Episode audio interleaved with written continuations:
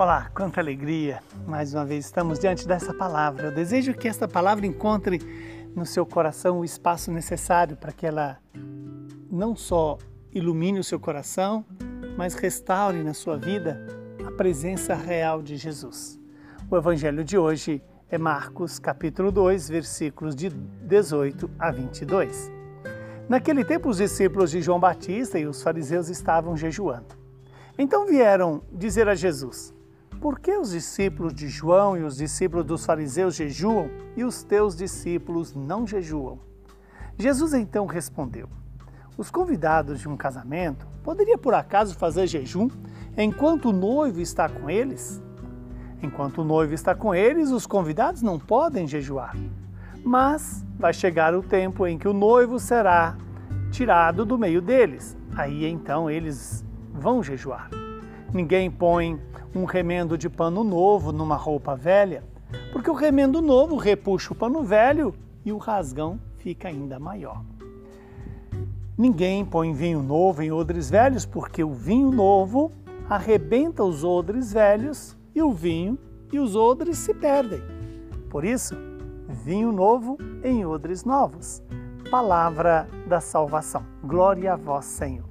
Louvado seja Deus por esta palavra que continua nos instruindo nesta finalidade da nossa existência.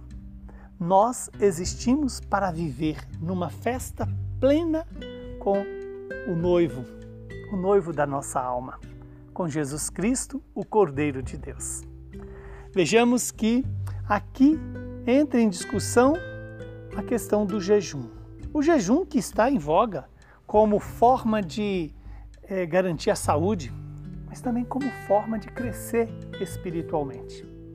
O jejum, ele é na verdade uma oportunidade que temos para nos relembrar que a vida não é sustentada por um prato de comida ou por apenas aquilo que nos dá prazer, prazer físico, temporal. Nós somos criados para a eternidade. E Jesus, o Verbo encarnado, vem trazer para nós exatamente a razão da nossa existência viver para sempre. Por isso o jejum faz sentido para alimentar-nos da palavra, para gerar em nós uma relação íntima com Deus, elevar a nossa alma a Deus pela oração, pela esmola e também pelo jejum. E os fariseus perguntaram a Jesus por que, que os discípulos dele, dele não jejuavam, enquanto que os discípulos dos fariseus e os discípulos de João jejuavam. E aí Jesus deixa muito claro: enquanto o noivo está na festa de casamento, não faz sentido os convidados jejuarem. Mas um dia o noivo será retirado e aí sim deverão jejuar. Quer dizer, deverão entrar no exercício espiritual que nos faz ganhar musculatura espiritual. Musculatura para lutar contra o mal, contra o pecado, contra aquilo que nos rouba da presença de Deus. E aqui é algo importante. Quando Jesus então diz, né, que não se pode colocar remendo novo em pano velho. É aqui, aqui está Jesus chamando-nos à conversão. É necessário deixar-nos renovar para receber a graça de Deus. E a própria conversão já é uma graça de Deus. Já é um momento onde Deus se faz presente na nossa vida. Para quê? Para nos conformar com Ele. Diz Jesus: não se põe vinho novo em odres velhos. Há que ter odres novos para vinho, vinho novo ou vinho novo para odres novos. Lembremos que esse vinho é a figura do Espírito Santo, do Espírito que precisa encontrar em nós um espaço novo. Para quê?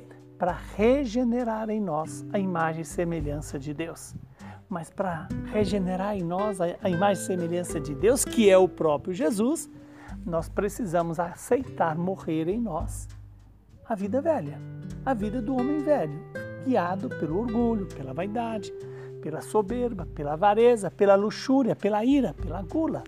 Veja que o jejum contrapõe-se à gula. Para quê? Para não deixarmos governar pelos, apenas pelo alimento que sustenta o corpo é necessário nos deixar governar pelo alimento que sustenta a alma, a alma que gera em nós vida e vida eterna. Santidade em Deus.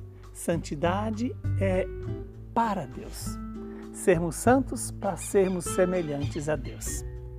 Que Deus Todo-Poderoso nos abençoe e nos conceda essa graça de fazer jejum para que renasça em nós um espaço novo, um odre novo para receber o vinho novo, para receber o Espírito Santo. Abençoe-nos o Deus Todo-Poderoso, que é Pai, Filho e Espírito Santo. Saúde, paz e alegria para você e para todos os seus.